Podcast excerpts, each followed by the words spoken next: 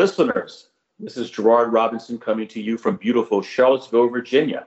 I am here joined with the fabulous, the brilliant, the always interesting Kara, who is going to talk about what we're going to talk about today, which in many ways will be one of the last, but not yet last to be conversation we have together, my friend. How are you? I know I'm well. Yeah, I don't think we have shared with our listeners yet, Gerard, that you and I, who have been a team now for what? We're going on two plus two and a half years? It's nearly three and a half.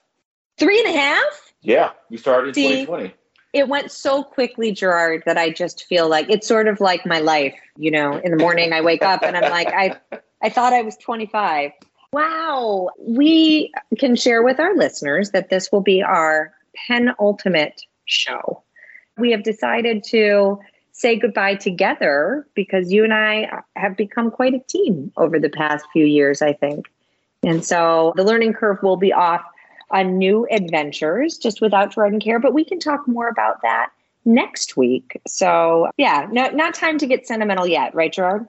Not yet. We'll save it. Not for, yet. Uh, not yet. All right. So save it for next week. But yeah. So it, what did you say? I'm always I'm always fun. I'm always something. You listed characteristics that my children would disagree with, but but I thank you. And I'm here. We have we are finally out of school here in the great state of the great Commonwealth of Massachusetts. My kids are finally out of school today. I negotiated the super fun reset to summer camp which sounds like it should be easier than school. But when you have three different children in three different camps, it's not. So bad planning on mom's part.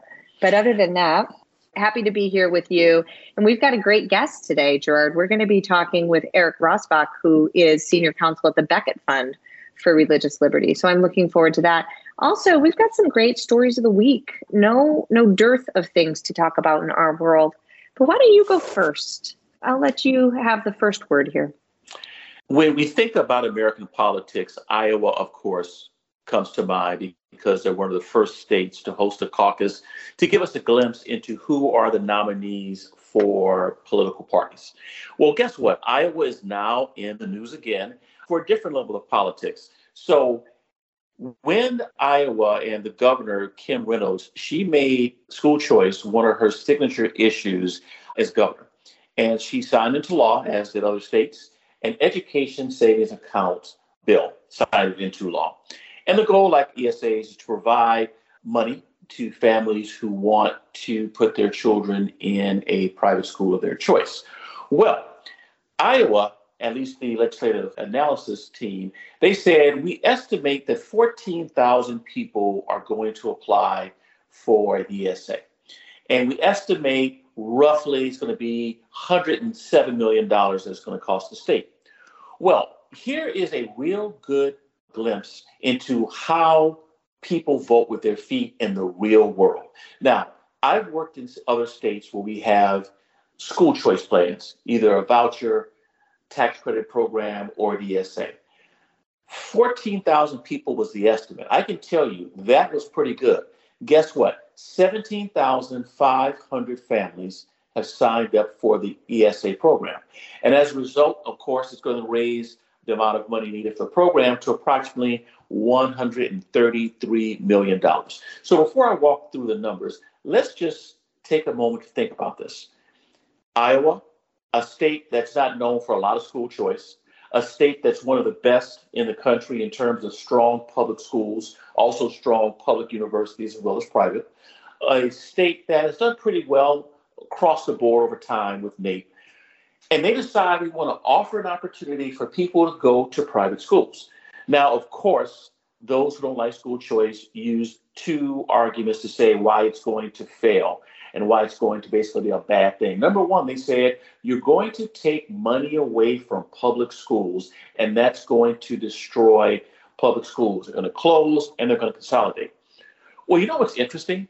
There are 99 school districts in Iowa. Guess what? 41 of those school districts do not have a private school. 41%, 41. So roughly 41% of all the school districts, there's no private school. And guess what? 20 have at least one private school. So when you combine those two, nearly two thirds of the school systems in the state of Iowa have no private schools, which means those public school dollars are going to stay in place. And when we're talking about dollars for schools. 133 million, the teacher unions and others said they're draining money away from public education. And yet they didn't mention that the budget for Iowa is approximately $3.3 billion.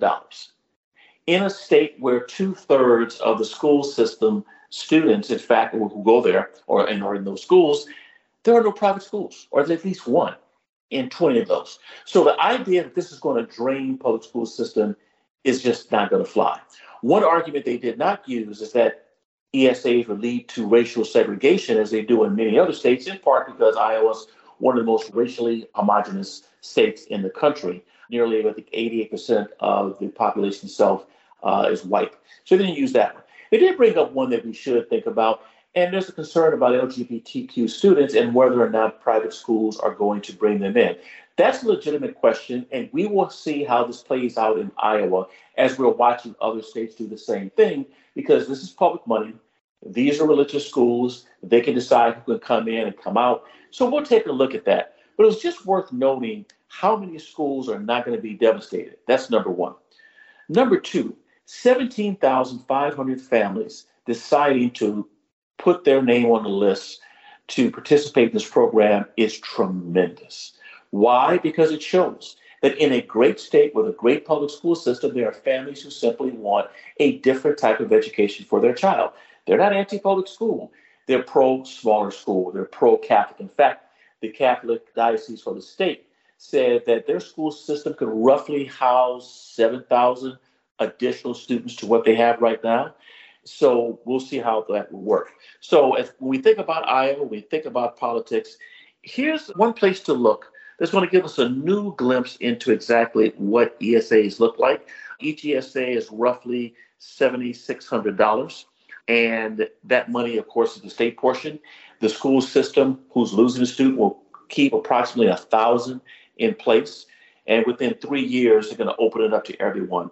Right now, most of the families who come in will be under $300,000. So that is my take on Iowa. To be my last story of the week for our show, I think it just brings in together what we've talked about on the learning curve people, politics, progress, promise, and performance.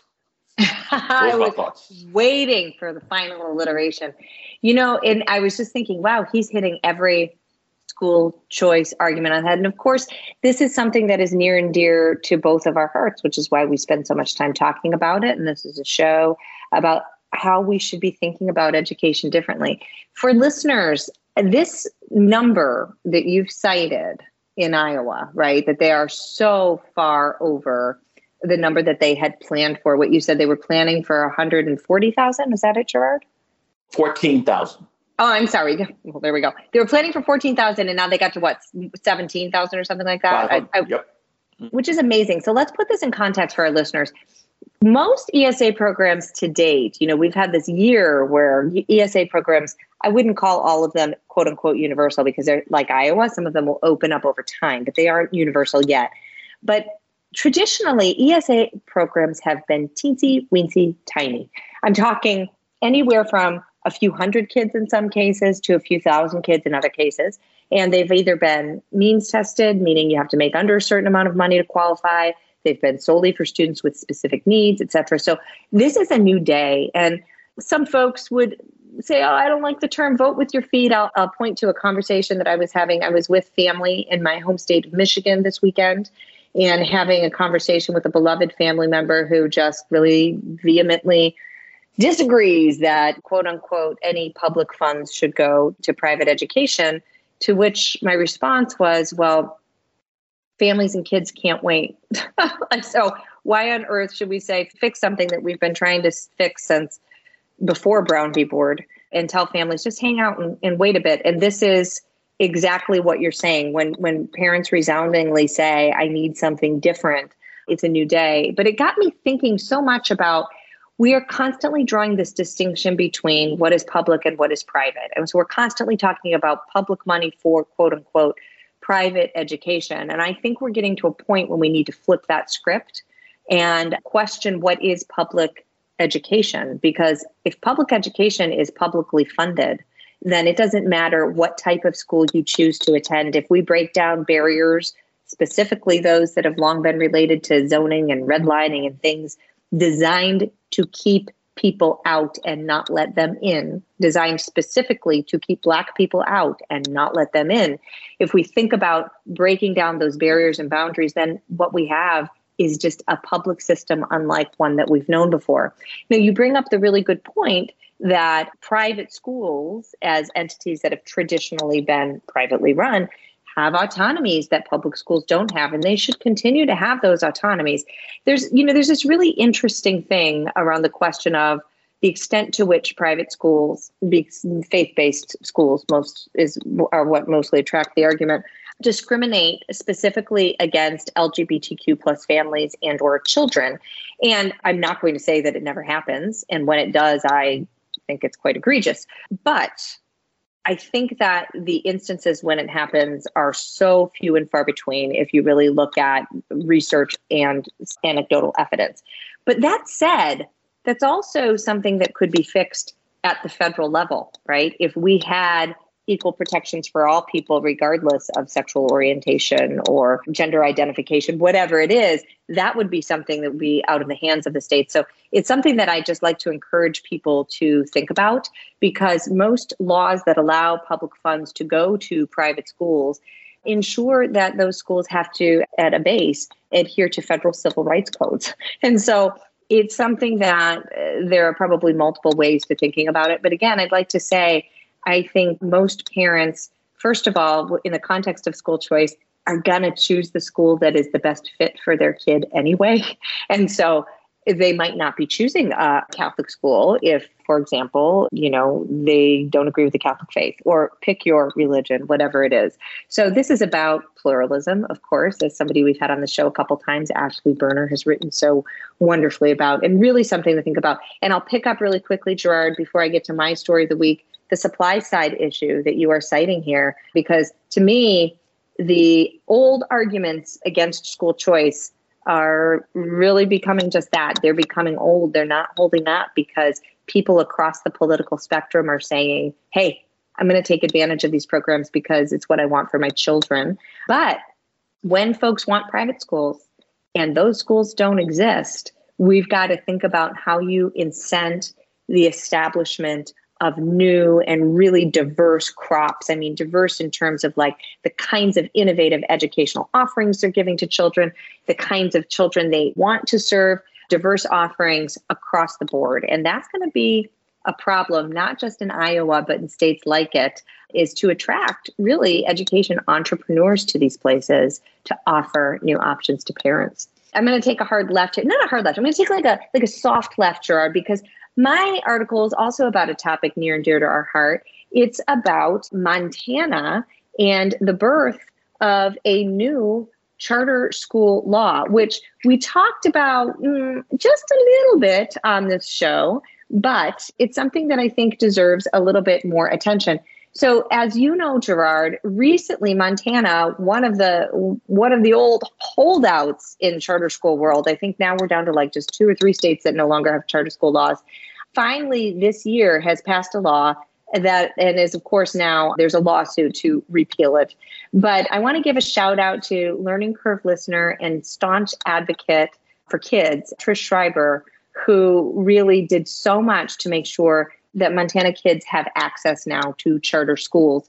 And so this is a law that is going to, when implemented, this article says if implemented, but I'm going to see when, will allow parents to choose what, what Montanans are calling a community choice school because Montana has this antiquated language about charter schools on the books. And these schools are in essence, they are charter schools. They're going to be they're going to be a contract outlining their powers and responsibilities and performance expectations. So autonomy in exchange for accountability. And they're going to be authorized by commission appointed by the governor, state superintendent, and bipartisan legislative leadership. So this is really fascinating because to your point detractors of this new law are saying oh this undermines public education and this is going to be terrible and it's going to drain money. I want to note this is straight from the language of the bill that these schools would re- the law requires them to be open to quote any student residing in the state. Any student. So talk about breaking down boundaries. And montana a largely rural state will probably also have more virtual options for students. You're thinking about students who come from places where there is maybe one option and one option alone.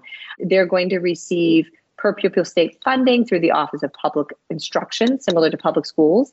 So they are publicly funded of course, as all charter schools are, they will not be able to discriminate as to whom is accepted, as no charter school can. And they're also going to have be exempt from certain regulations, which will allow them the flexibility to serve kids and to organize around a particular mission or theme. So the lawsuit that's being brought is one that we've seen this dance before. We've heard this song before. It's one that says, you know, this isn't constitutional. These are calling charter schools private and privately run and launching all of the quote unquote dirty words against them. But I think that if history shows us this battle's been fought in other states, it seems that the people of Montana really want these new charter schools to go ahead. And I look forward, Gerard, to seeing the day when the first charter school opens in Montana, and then the second, and then the third. And kids have different options because just like with ESAs, it's a new day, and charter schools are going to be part of that new day, especially out in the West. Congratulations to our friends who got the law passed, and may the force be with you as you fight this next challenge, which I'm sure was expected. Gerard, what do you think about this victory in Montana and this little little bump in the road that they're facing? So, first of all, congratulations to all the families who supported this initiative. Glad to have Montana as part of the charter school nation. Uh, it's been a long time coming, but we are closing the gap, getting to 50 states. This is really for the listeners just to put in context how old and tired the argument is and how constitutionally unsound, politically unsound, maybe well rhetorically, but politically speaking, when the question about the public nature of charter schools have been raised state after state. In the majority of the cases, guess what? The Supreme Court of the state or a court in the state, but often Supreme Court state in the state said it's constitutional. And the reason I bring this up is because California was the second state in the nation behind Minnesota to pass a charter law in the early 1990s. In 1990, in the early 1990s, people sued because they said charter schools aren't public. In 1997, the court came back and said, in fact, charter schools are public. It was challenged in Colorado. The court said 1999 they are public. Challenged in your state of Michigan. And in 1997, the court said it's actually public. In New Jersey, a place where I spent time in 1999, they said it was constitutional. In 2006, Ohio, the court said it was constitutional. But sometimes it wasn't solely the court because in places like Georgia, which created a state charter school commission to approve charter schools statewide. I was fortunate to be appointed to that charter school commission. Our state Supreme Court, our being at that time, Georgia, abolished it in 2011. And so they said, you know what, let's put this issue before the voters. And the Georgia voters approved an amendment to the state's constitution that would allow the state commission to approve charter schools, which is a different way of talking about its publicness because in all the states that I mentioned, the issue was these aren't public schools, are taking money, da da da. So, Montana, just take a look at what other states have done, walk the lane on this. There'll be ways to make this work. But I'm glad that they're joining the conversation because for me, it's never been about anti public school as much as it's been pro opportunity in ways that we can provide to families. So those are the things that hundred percent, and we are working for public schools just as hard as we are working for every family to have access to whatever school they want, especially publicly funded schools of their choice. Gerard, we've got a wonderful guest waiting for us, so we better get moving. We're going to be speaking with Eric Rassbach. He is the vice president and senior counsel of the Becket Fund for Religious Liberty. Probably he's thinking about these issues as well. We will be back with him right after this.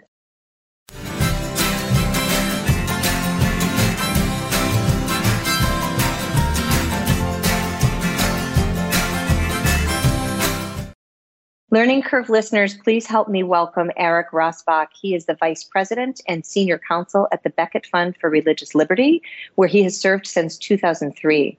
He has led or been part of Becket litigation teams in each of Becket's path breaking victories at the United States Supreme Court, including Hosanna versus Tabor, Hobby Lobby, Holt v. Hobbs, Zubik v. Burwell, Agudath Israel of America v. Cuomo, and Fulton v. Philadelphia. In 2020, Eric argued Our Lady of Guadalupe School versus Morrissey-Berru to the Supreme Court, garnering a 7 to 2 win for his Catholic school clients. Eric has also briefed and argued cases in federal appeals courts and state Supreme Courts across the nation. He frequently comments on church state issues in the New York Times, the Washington Post, the Wall Street Journal, and of course, other major press outlets.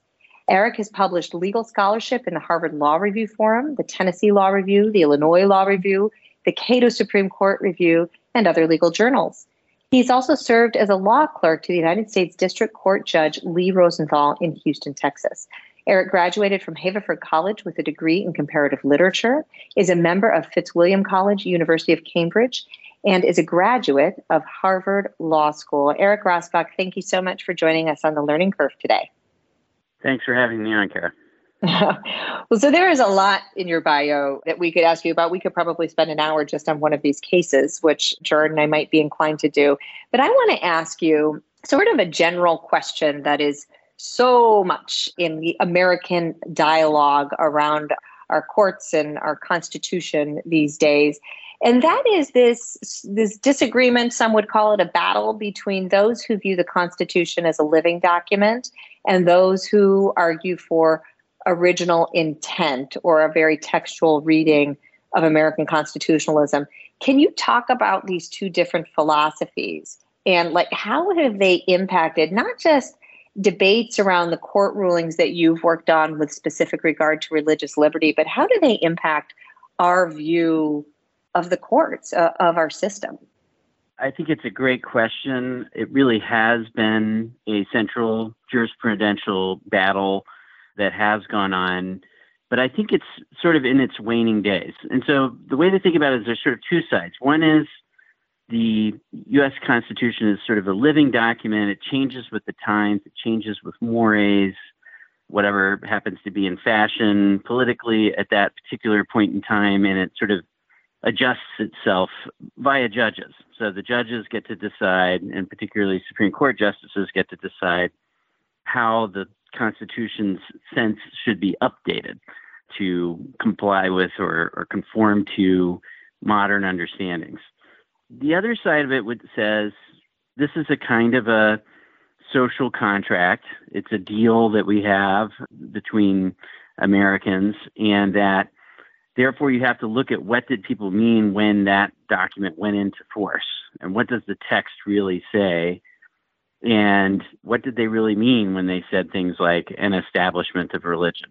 And so that really is has been a major conflict. But I would say it's in its waning days. And the reason I would say that is because really the side of history has won that debate.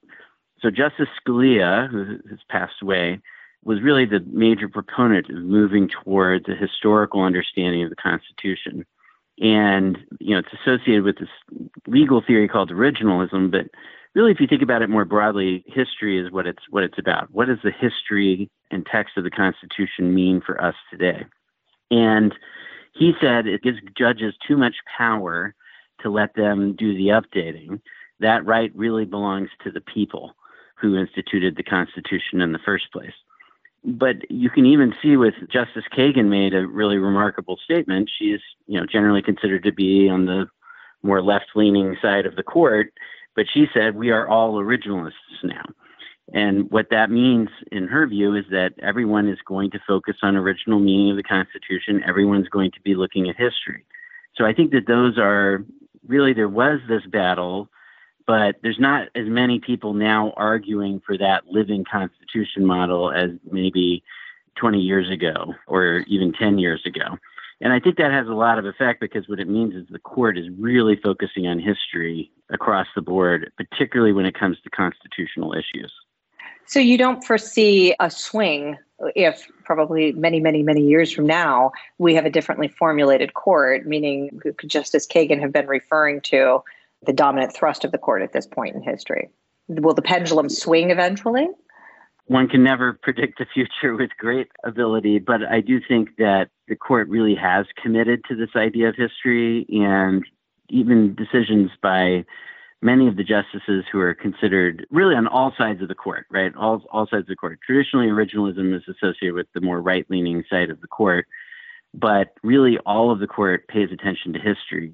And so you can see opinions by both Justice Thomas or Justice Sotomayor that are invoking history to make the point and reach the conclusion that the court is reaching. So it's really, I really think it is going to be a durable change.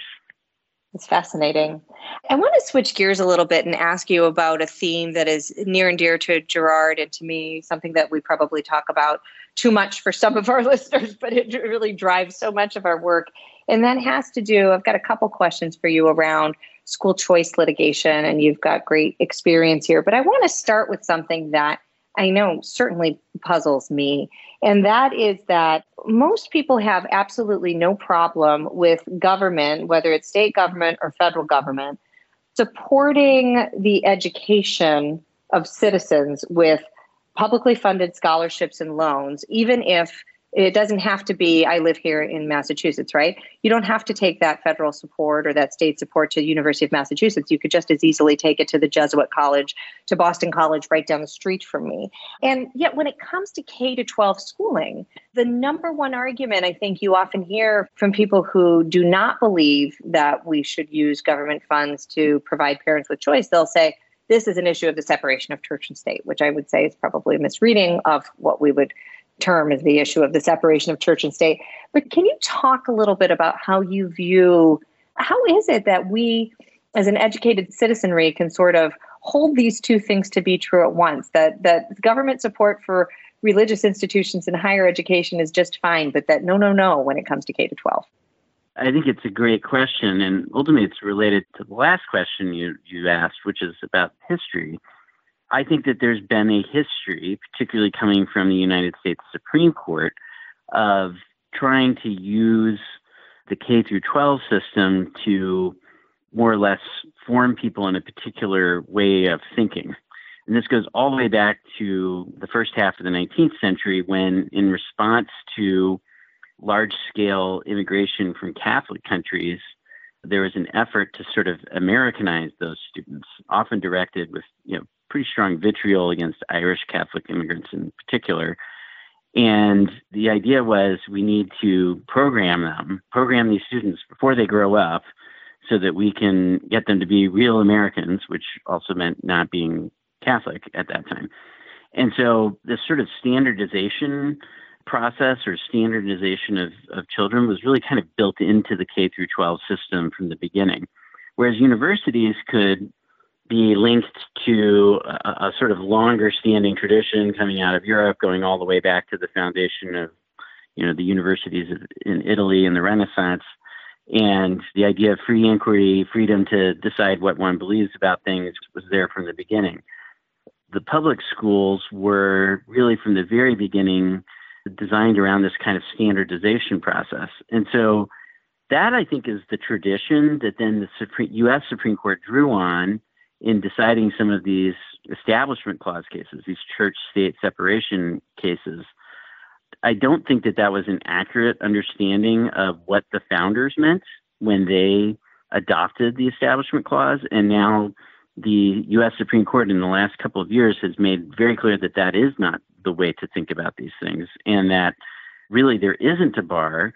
And if anything, the First Amendment to the United States Constitution says that religious schools can't be excluded from public funding streams that are generally available to lots of private entities.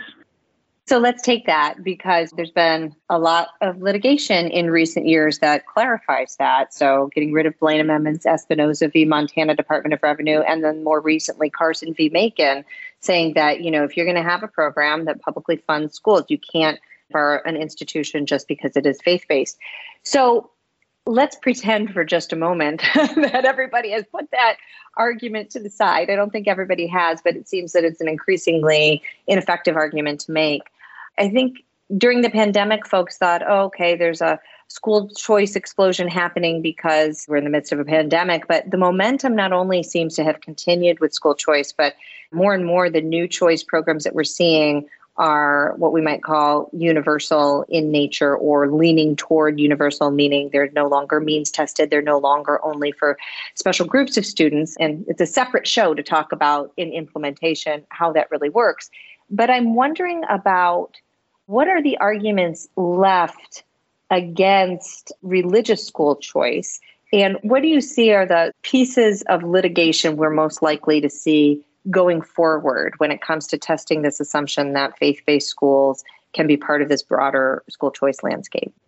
As you mentioned, the Supreme Court has really instituted a, a sea change in this area, not just with respect to the Establishment Clause, but also with respect to the Free Exercise Clause, which protects the free exercise of religion, no matter what religion.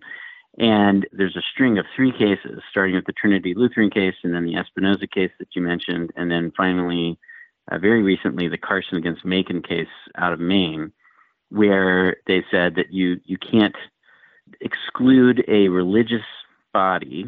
So this includes schools. In these cases, were about schools, but it actually goes a little more broadly than that.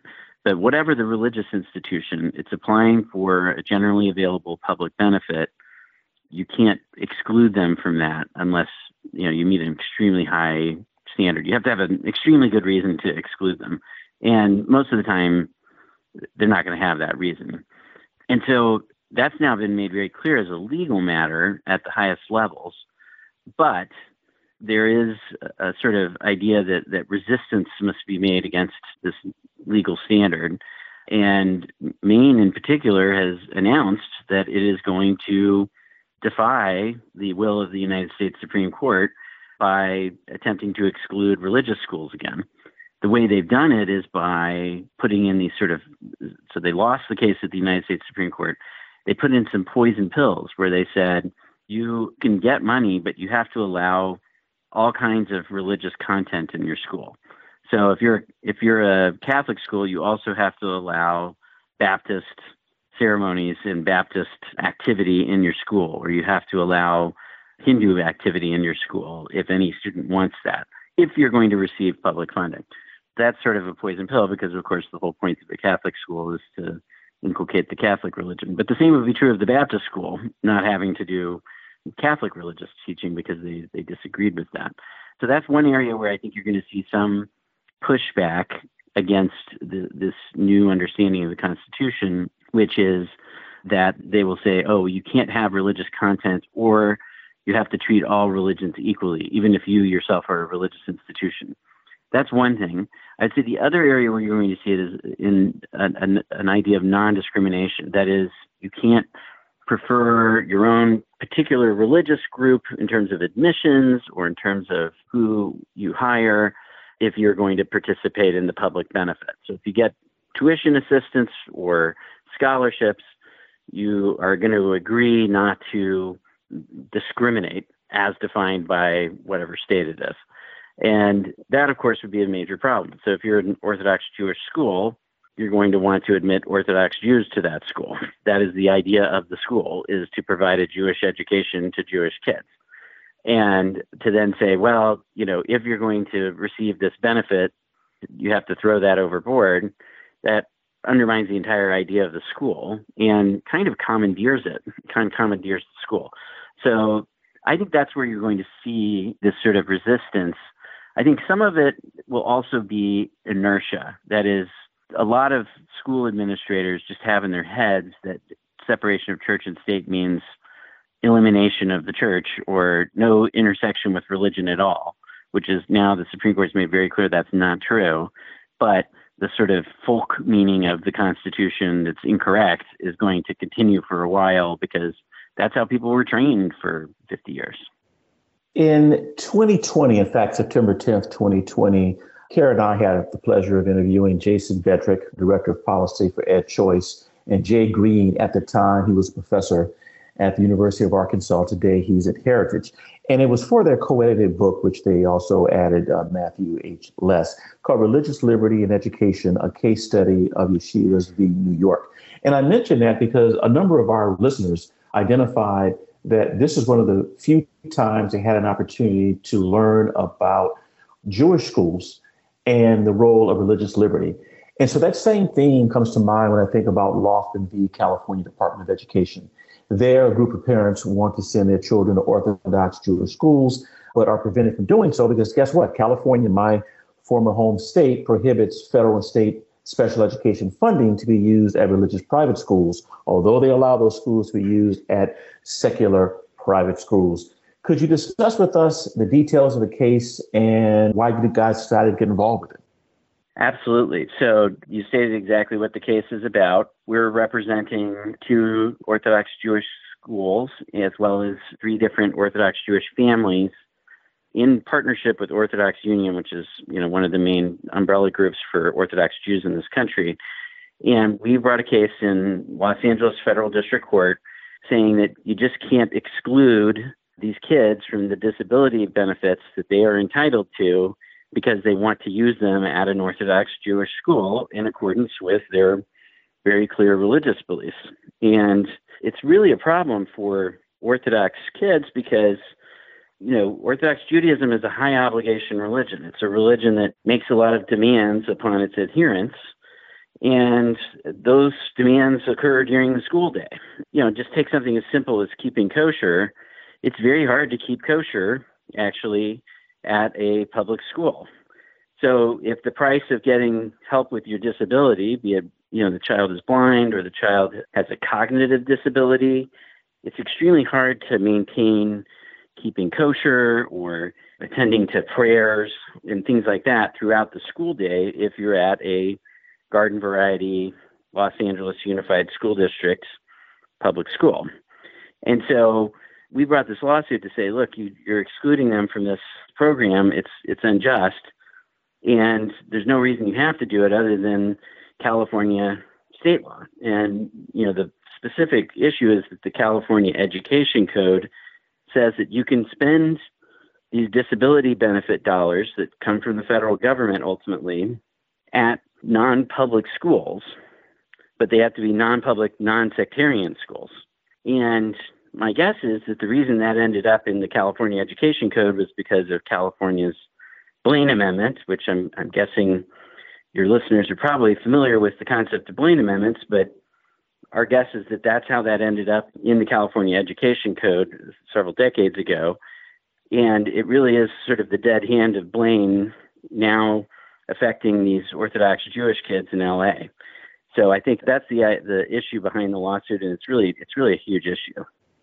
And what's so interesting about this is we're talking about students who have special education needs, and we know at the federal level we have the Individuals with Disabilities Act, which basically says we should ensure that all children with disabilities in America can receive a free and appropriate public education. But in this case, we're not seeing that move forward. In fact, Pioneer published two research papers about IDEA and religious schools, and we'll, of course, have that posted to our account. So, could you talk to us about how California, you're talking about the state law and the regulations and the bureaucracy, but how can they stand behind this and what role is the U.S. Department of Education and the state DOE doing to try to make this work or not make this work? Well, so far, at least, the United States government is not involved at all. The California Department of Education and Los Angeles Unified have, they're seeking to dismiss the lawsuit. They say, you know, there's not a problem here, it doesn't violate the law. A lot of the things they say are based off of what I would call much older understandings of the Constitution that are really completely outmoded after the Trinity Lutheran Espinoza Carson line of cases came to be. Even before then, I think it would have been a little bit outmoded. So we'll have to see what the court does with it. We are going to have a hearing in July. We've moved for a preliminary injunction in the case and saying, like, look, this is an open and shut case. Under these three cases, you cannot do what you're doing and you need to stop it. So we'll we'll find out pretty soon whether the court agrees with us or not. And of course, either way, I wouldn't be too surprised if there were appeals in the case as well. If memory serves me correctly, and I'm thinking about Catholic schools now before I go to the next question, Catholic schools in 2021 sued LA Unified for gutting some of the funding, Title I funding they had access to. And again, I mention this in part because I know in Virginia, our public schools receive federal dollars. And yet in California, we're making a distinction that I special education money versus, you know, Title One or Title Two for teachers, I guess Title II for teachers and Title One for students. You mentioned the Orthodox Union, and uh, it's a country's largest umbrella organization representing, I guess, approximately a thousand congregations, as well as more than 400 Jewish non-public K-12 schools. Is this a rallying point for various religious groups who are not Jewish to be aware of as relates to either growing legal challenges they're facing, or is this just the next step that religious schools in general should take a look at because of the way that we're sparsing the word special ed versus federal versus choice? First of all, I think it ought to be a rallying cry for a lot of different religious organizations. That is, people of all different faiths are going to be affected by the outcome of this particular case or other cases like it. The Becket Fund also has a lawsuit in Maine. You know, I mentioned that Maine was sort of doubling down on its unconstitutional position. We brought a case called St. Dominic's Academy on behalf of Catholic school in Maine against Maine's attempt to double down on its illegal position. So, unfortunately, I think we're going to have to see a lot of these cases come up because I don't think that the current leadership of the public school system is sort of going to willingly go along with the change. So the, the change has been announced by the United States Supreme Court. It's said that we have to move to a non discrimination approach towards religious people and religious schools. You can't just exclude them from programs because they're religious or because they have religious content or because they follow their religious beliefs and how they run their schools. Since the court has said that, I still think that there's like like I was mentioning earlier, you're going to see some resistance, and so that means that some of these lawsuits are going to have to happen until essentially the message gets across that the world has changed a little bit, and you, you're going to have to accommodate yourself to that. But I don't think it's just going to happen, you know, automatically. You know, people point to a court decision and say, "Oh, you know, time to change your entire way of approaching these questions." they just aren't going to do it in some places, and so that's why it's important for people to support and push for these changes, including via lawsuits. Wow. Well, Eric Rassbach, I think we've covered a ton of ground in very short time. And and I thank you so much for that. We thank you for your clarity and for shedding some light on some of these issues that we've talked about on the learning curve, some of them before, but certainly never with this angle. And we really appreciate your expertise. So thanks for spending time with us today. Well, th- thanks for having me on, and thanks for having a podcast about these issues. They're so crucial to the way that our, our country even exists, and really, if our society is going to continue, what you're pushing for needs to happen. So. Yeah. Well, thank you. As long as there are guests like you, there will be a podcast like this from Pioneer Institute. so wonderful. Well, I'm sure we will talk again in the future. Thanks again and have a wonderful day. Okay. You too. Take care.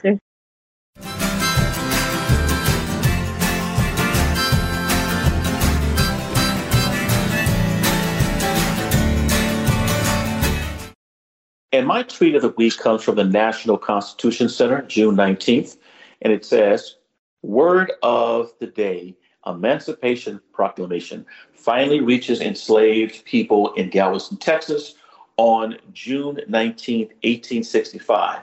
A rare printing signed by President Lincoln is on display in the Civil War and Reconstruction era at the National Constitution Center for a limited time. So, those of you in Philadelphia or near Philadelphia, go and see this. I was celebrating Juneteenth with my family. It's something that we've known about for decades, long before it became a national holiday. And it's just one slice of time to identify just how long the words of freedom have to travel before everyone actually gets a chance to take a bite to the American pie. So really amazing to think about, Gerard. I had to say real quick, I was explaining to my children yesterday on Juneteenth, I was explaining to my children what Juneteenth is all about and why it recently became a national holiday.